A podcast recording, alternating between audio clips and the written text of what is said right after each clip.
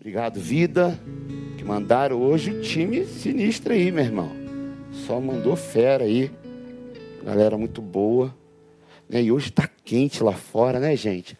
Você que está aqui no Rio de Janeiro, sabe que luta que a gente passa como carioca, gente. Porque já estão falando que o, o, tempo já vai, vai ficar frio, depois vai chover. A gente não sabe, né?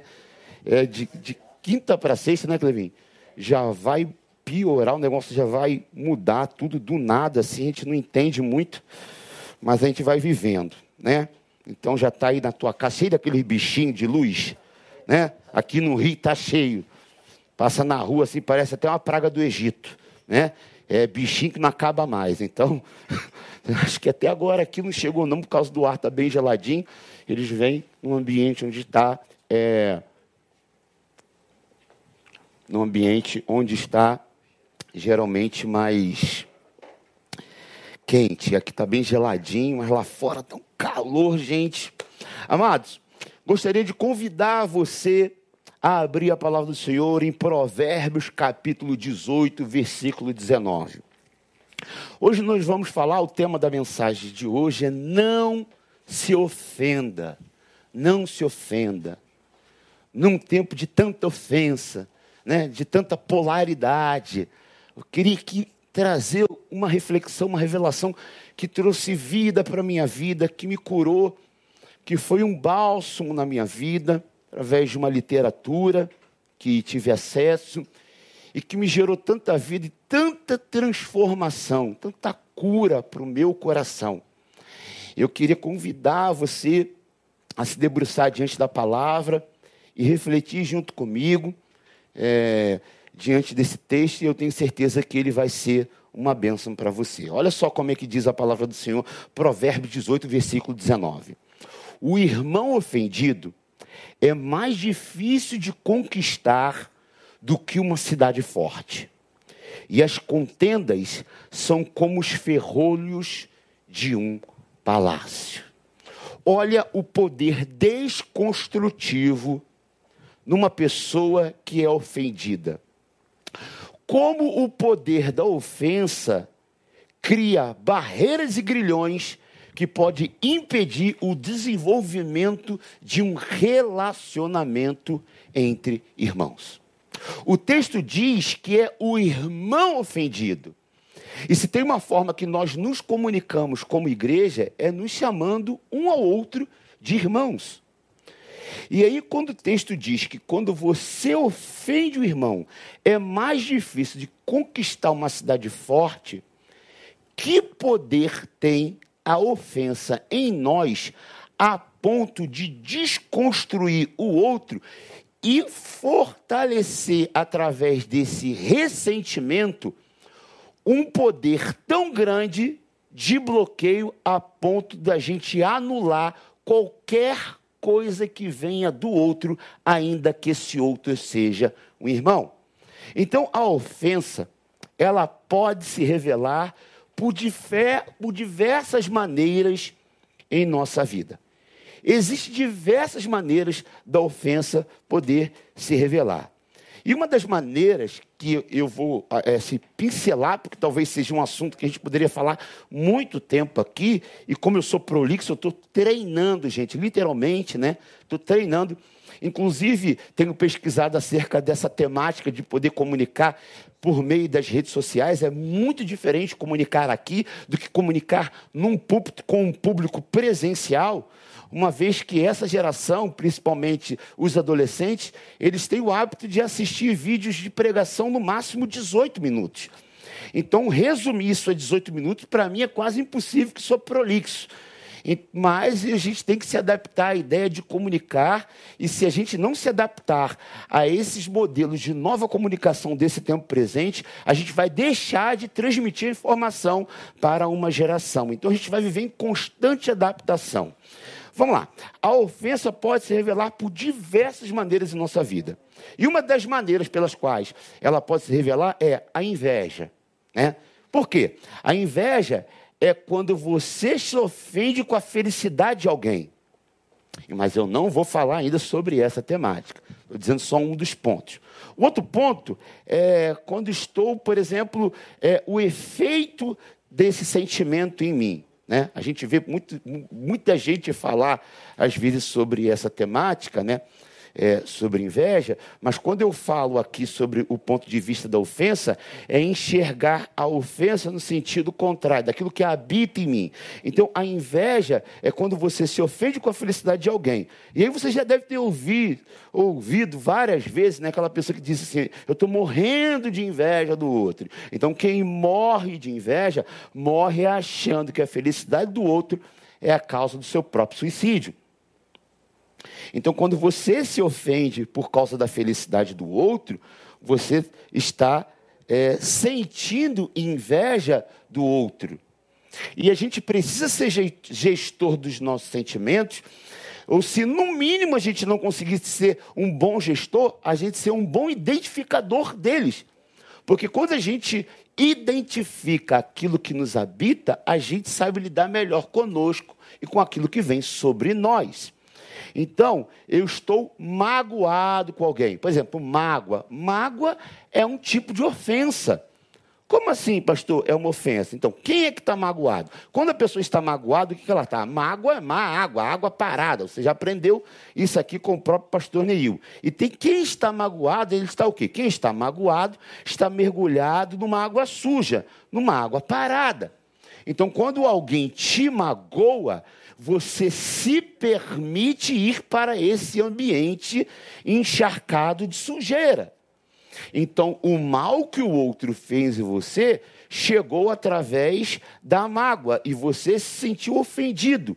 Essa ofensa dá para você o nome de mágoa. Então, você está nesse ambiente porque você permitiu ali estar. Então, como diria John Paul Sartre, né? Eu falo como diria John Paul Sartre, mas na verdade, a primeira vez que eu ouvi isso foi através da vida do pastor Neil. Às vezes eu acho até que a frase é dele, mas ele repete muito isso porque realmente é uma frase libertadora. Não é o que fizeram com você, mas é o que você fez com o que fizeram né, contigo. Mas está aí. Em Lucas capítulo 17, versículo 1, o texto muito interessante que por diversas vezes eu pude ler, mas nunca tinha parado para discernir e entender o que, que as entrelinhas da, da meta-história né, teológica, isto é, aquilo que estava por detrás desse conceito bíblico, baseado nos estatutos do hebraico, do aramaico, do grego, que é onde a gente utiliza, porque a Bíblia ela vem traduzida né, é, do, para o alemão, do alemão para a língua portuguesa, né, e para o latim, e aí chega até nós. E, mas quando a gente vai descobrir, eu descobri um, um texto, uma palavra que me chamou muita atenção sobre essa questão da ofensa.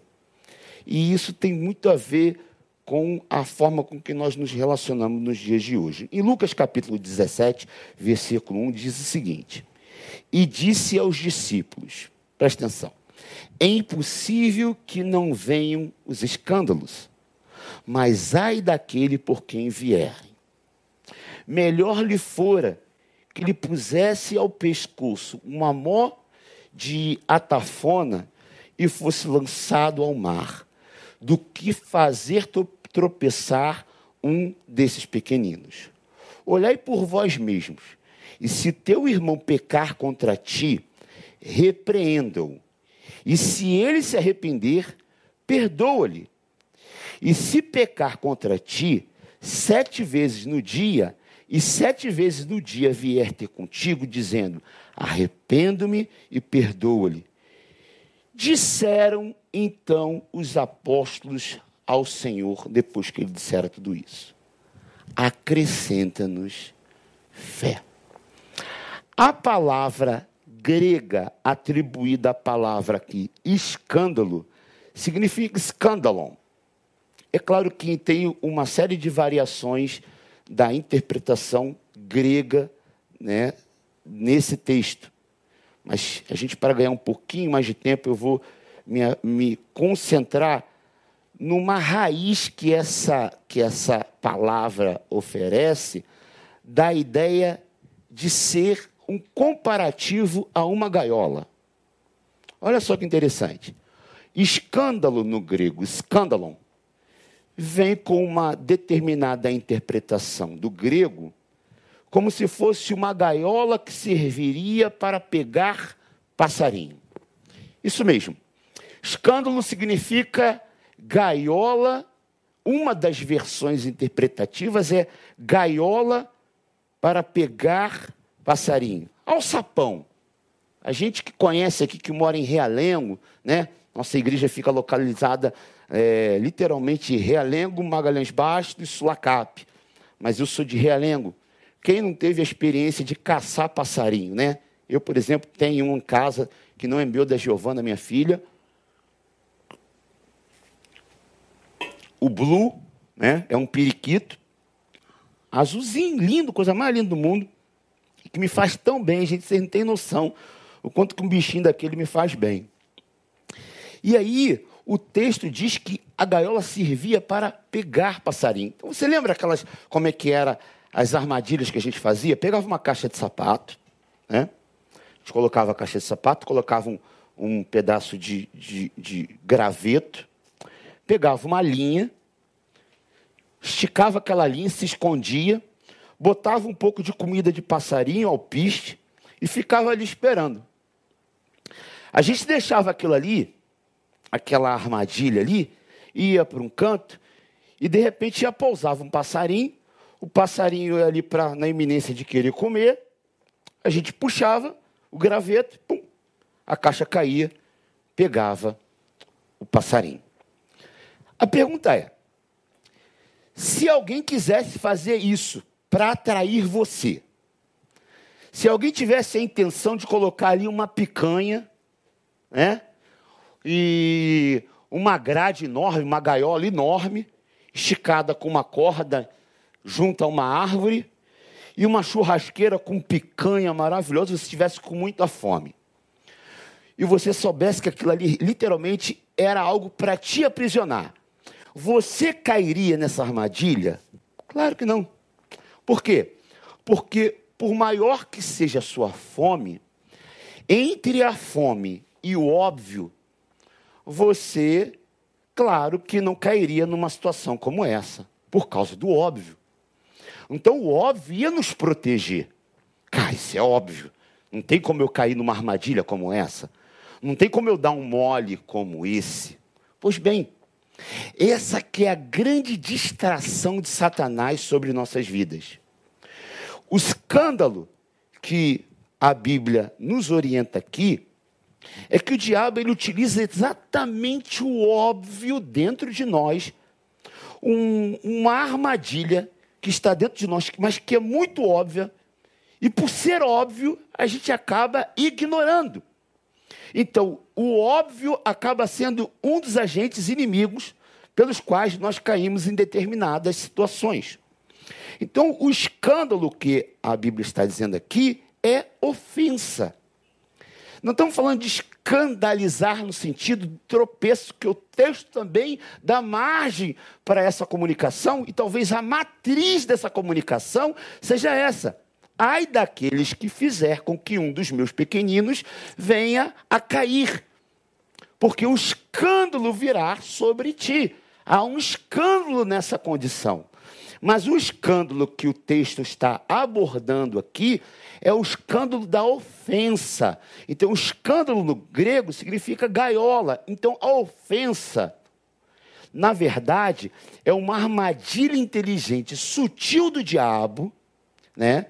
Que as aves, os peixes, que são seres irracionais, caem em armadilhas simples para nós, mas para os animais aquilo não é o óbvio. O diabo não usaria contra nós uma armadilha óbvia. Ele sabe que não cairíamos nela. As armadilhas de Satanás são sempre sutis, elas sempre tramitam no ego e na vaidade. Então, o óbvio aqui, ele está clandestinamente escondido dentro do ego e das nossas vaidades está ali. E aí, Lucas capítulo 17, versículo 5, diz algo muito interessante acerca disso. Sobre o quanto que nós temos dificuldade de perdoar por conta desse sentimento que nos, nos habita muitas das vezes de forma clandestina. Lucas 17, versículo 5 diz o seguinte: Disseram então os apóstolos ao Senhor, que isto é, depois de que tudo aconteceu e Jesus assim explicou, olha o que eles disseram: acrescenta-nos fé. Olha só, nenhum milagre fez os discípulos pedir para aumentar a fé. Mas a ofensa o incitou ao pedido. Então a nossa dificuldade de perdoar é maior do que de compreender o milagre. Porque o Cristo aqui estava explicando para eles era que eles deveriam aprender a dinâmica do perdão, mesmo que eles vierem a ser ofendidos. Então, perdoa-lhe. O texto fala: perdoa quantas vezes assim for necessário. E os discípulos se sentiram acuados com essa palavra e disseram: Senhor, nos acrescenta fé. Coloca a fé dentro do nosso coração para a gente viver isso. Porque eu não consigo viver isso. Pois bem, a ofensa é um laço do diabo. Um tipo de armadilha oculta infiltrada clandestinamente no nosso ego, que tem mais a ver comigo do que com o outro. Então a nossa dificuldade de perdoar que nos leva a essa condição de ofendido. Segundo Timóteo, capítulo 2, versículo 24, diz o seguinte: Ao servo do Senhor não convém contender, mas sim ser manso para com todos, apto para ensinar, sofredor, instruído com mansidão aos que resistem, a ver se porventura Deus lhe dará arrependimento para conhecerem a verdade e tornarem a despertar e desprendendo-se, presta atenção, dos laços do diabo, quer dizer, das armadilhas do diabo, em que é a vontade, em que a vontade deles estão presos. Então, olha só, ele dá um, traz aqui uma narrativa, traz aqui um cenário em que ele vai explicando como é o servo, como convém né, ao servo do Senhor, e ele traz no cenário final do texto que e tornarem a despertar e desprendendo-se dos laços do diabo. Então a gente percebe que existe armadilhas malignas para nos aprisionar. Vamos lá. O agente do ódio é um escândalo. Ou o escândalo é um agente do ódio. Mateus, por exemplo, capítulo 24, 10, diz o seguinte: Nesse tempo, muitos serão escandalizados e trair-se-ão uns aos outros, e uns aos outros se odiarão. Olha só, mais uma vez, como a palavra escandalizados está atribuída dentro desse contexto, inclusive, para trazer uma narrativa, um esclarecimento das pessoas ofendidas. Agora, você repara que há um ambiente de relacionamento? Nesse tempo, muitos serão escandalizados. E logo depois da palavra escandalizados, isto é, ofendidos, e trair-se-ão uns aos outros. E uns aos outros se odiarão. Então, primeiro ele se sente ofendido, depois eles se traem, depois eles se odeiam. Então, existe uma escala de declínio, de progresso da maldade na habitação relacional das pessoas nos últimos dias. Então, as maiores ofensas acontecem, quer dizer, as maiores ofensas viram, é, dos, virão sempre das pessoas mais próximas. E por que virão sempre das pessoas mais próximas? por causa da expectativa depositada. É isso mesmo, a expectativa depositada. Quem te machuca mais é a pessoa que está mais perto de você por causa do excesso de expectativa que você deposita no outro. Olha que Salmo de número 55, versículo 12 diz: Pois não era um inimigo que me afrontava, então eu o teria suportado. Nem era o que me odiava que se engrandecia contra mim, porque ele me, dele me teria escondido, mas eras tu, homem, meu igual, meu guia e meu íntimo amigo. Consultávamos juntos suavemente e andávamos em companhia da casa de Deus. Você já reparou que as pessoas, quando saem da igreja, ou quando tem alguma frustração, ou quando foram, ou quando se sentem ofendidos por algo dentro da igreja, elas têm a mania de querer comparar as decepções dela da igreja com as decepções dela com as pessoas fora da igreja. É tipo assim, é até permitível que isso aconteça lá fora.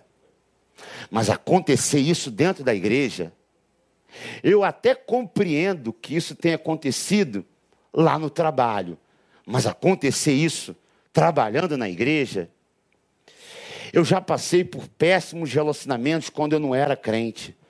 Mas depois que eu me relacionei, depois que eu entrei para a igreja, eu posso dizer uma coisa: as pessoas lá fora, elas são muito melhores do que as que estão dentro da igreja. Não. As pessoas lá fora são iguaizinhas pessoas dentro da igreja. A grande questão é a quantidade de expectativa que você deposita nas pessoas da igreja, porque você acha que porque é da igreja não deveria sofrer. Claro que não deveria. Mas isso não traz imunidade para a vida de ninguém. Nós estamos lidando com seres humanos. Então a expectativa a expectativa com as pessoas da igreja são maiores do que com as pessoas do mundo. Por isso que quando você é ofendido por uma pessoa da igreja, você acredita que as pessoas do mundo não te tratam tão mal assim. E não é, essa não é a realidade. E aí a gente leva por uma série de outras coisas, como a traição. Olha só, traição é a busca do meu benefício às custas de alguém que tenho relacionamento. É o abandono definitivo de um relacionamento. Então, quando você é traído dentro da igreja, mas você já foi traído quando você não era cristão, você potencializa essa traição porque você foi traído dentro do ambiente de igreja. Porque você foi traído por uma pessoa que você diz que é cristão, que você se relacionou como crente. Agora a questão é que quem te disse que a despeito dele carregar, essa pessoa carregar e professar o nome de Deus, é que ela entendeu o evangelho na sua integralidade. É bem verdade que algumas pessoas que estão lá fora carregam muito mais o evangelho no princípio ético e moral do que algumas pessoas que aqui estão. Então, boa parte das ofensas que chegam até nós são resultado da, do excesso de expectativa que nós depositamos sobre ele. Então, cuidado com a expectativa que você deposita. Em 1 João, capítulo 3, versículo 15, diz o seguinte: Qualquer que odeia o seu irmão é homicida. E vós sabeis que nenhum homicida tem a vida eterna permanecendo nele. Presta atenção, o ódio, se você passou por esse campo minado do ódio, saiba que você já entrou numa outra esfera de alguém que assim está ofendido. O ódio é o espaço vazio sem Deus. O ódio não é quando alguém só fala mal, mas quando alguém não consegue falar bem. Vou repetir. O ódio é o espaço vazio sem Deus. O ódio não é quando alguém só fala mal, mas quando alguém não consegue falar bem. Você está totalmente dominado pelo que o outro fez em você. E você potencializou aquilo que o outro fez em você. Estamos caminhando para o fim. Uma pessoa ofendida engana a si mesmo. Uma pessoa enganada sempre acredita que está certa quando está totalmente errada. Você entendeu? Uma pessoa ofendida engana a si mesmo. Uma pessoa enganada sempre acredita que está certa quando está totalmente errada. Rouba até mesmo as suas faculdades mentais. Rouba a sua capacidade de analisar a situação. Você é tão refém da ofensa que foi gerada em você, em detrimento do excesso de expectativa no outro, que você potencializa tudo na sua vida, inclusive a ignorância. Existem dois tipos de pessoas ofendidas. Os que foram realmente maltratados, isso existe, não estamos aqui anulando isso. E os que pensam que foram maltratados. Agora, vamos lá. Como é que a gente faz para sair um pouco desse limo, desse caminho escorregadio, né? Dentro das nossas relações interpessoais? Primeiro, eu acho que é a matriz de tudo. Corte sempre a fofoca. Não empreste os seus ouvidos com informações impressivas sem discernimento. Não empreste o ouvido. Fuja sempre mas sempre, absolutamente sempre desse ambiente. Não há nada que uma vez você produza por meio da fofoca, que por meio dela não venha algum tipo de consequência sobre a tua vida. Rick Warren falou uma frase muito interessante, que eu gosto muito. Fofocar é transmitir informação quando você não é parte do problema e nem parte da solução. Vamos lá, para encerrar. Quem foi maltratado? Quem foi maltratado? Tem direito de ficar ofendido? Sim, tem direito. Agora, se tem direito de sim, de ficar ofendido, é um direito. Mas isso não significa que seja bom para você. O seu direito vai te levar à ofensa. Abrir mão do seu direito vai te dar a paz. Ou você abre mão da razão pela paz, ou você se torna um depósito de ofensa. Amados, cuidado com a forma com que você recebe o que o outro tenta depositar sobre você. A falta de consciência de quem nós somos em Deus muitas das vezes nos permite não desfrutar tudo aquilo que eu sou, tenho e posso nele. Descubra o mais rápido possível, dentro do seu processo de jornada cristã, do seu processo de desenvolvimento relacional com Deus, quem você é nele. Porque quando você sabe quem você é, você não se preocupa com o que o outro diz a seu respeito. E o que o outro diz a seu respeito é só o que o outro diz. Porque quando você sabe o que você é, quem você é e aquilo pelo qual você foi chamado nele, todas as coisas são periféricas. Que Deus te abençoe com essa palavra, que essa palavra possa entrar no seu coração que essa palavra possa gerar vida na sua vida.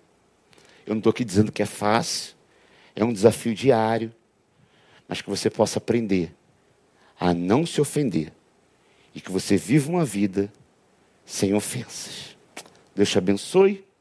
Vamos encerrar o nosso culto agora. Encerra assim? Ah, chamar? Então vamos chamar o vida agora. Eu vou orar enquanto a gente ora. Acho que deu algum problema técnico, o pessoal fica lá atrás, com relação ao microfone aqui. Eles ouvem, nada anormal no que diz respeito tecnicamente, né? Estamos falando de tecnologia. Mas vamos orar. Vamos orar, pedir a Deus pela tua vida, pela minha vida, pela vida de todo mundo, que todo mundo aqui é sujeito a esse tipo de situação. Oremos. Pai, em nome do seu Filho Jesus Cristo, nós queremos entregar o nosso coração, a nossa vida em tuas mãos. Nós queremos pedir nessa noite que a sua infinita misericórdia nos alcance. Pai, em nome de Jesus. Se há alguns irmãos que se entulharam, que, que se derribaram diante desse cenário de ofensas, pessoas que guardam mágoas, pessoas que guardam máculas, pessoas que guardam rancor, ódio, por causa de um pequeno detalhe mal resolvido diante de um cenário na igreja, diante de, um, de uma situação em família, diante de uma situação em casa. Se há alguma esposa que precisa trazer um assunto antigo com o marido, ou algum marido que precisa trazer um assunto antigo com a esposa, mas que não ficou muito claro. Se há algum líder que precisa procurar o seu liderado, se há algum liderado que precisa procurar o seu líder, se há algum pastor, se há alguma pastora, se há algum irmão, se há um gerente do banco, se há um administrador de empresa, se há um colega de escola, amigo de faculdade, se há algum namorado, alguém que diante de algo que aconteceu muito pequeno, se permitiu ser ofendido e essa ofensa foi ganhando espaço, dilatando mais rápido do que o amor consegue penetrar no coração e contaminando todo toda a sua vida, desconstruindo por causa de um pequeno detalhe, transformando um fato numa história potencializando isso. Deus, que haja cura. Que o nosso ego inflamado não possa ser aquilo que nos controle e nos domine. Que a gente possa, por amor ao que o outro tem na nossa, que temos para com o outro em nossa história, que a gente possa abrir mão disso, se aproximar, estar à mesa, olhar nos olhos e poder exercitar, Senhor. E poder exercitar isso, Pai, de forma sublime, como a tua palavra diz. Perdoando quantas vezes necessário for. E abrindo o nosso coração. E sendo curado, sendo restaurado. E vivendo o novo do Senhor. Em nome de Jesus. Amém. Deus abençoe. Vamos louvar o Senhor. Fica com a prática dessa palavra.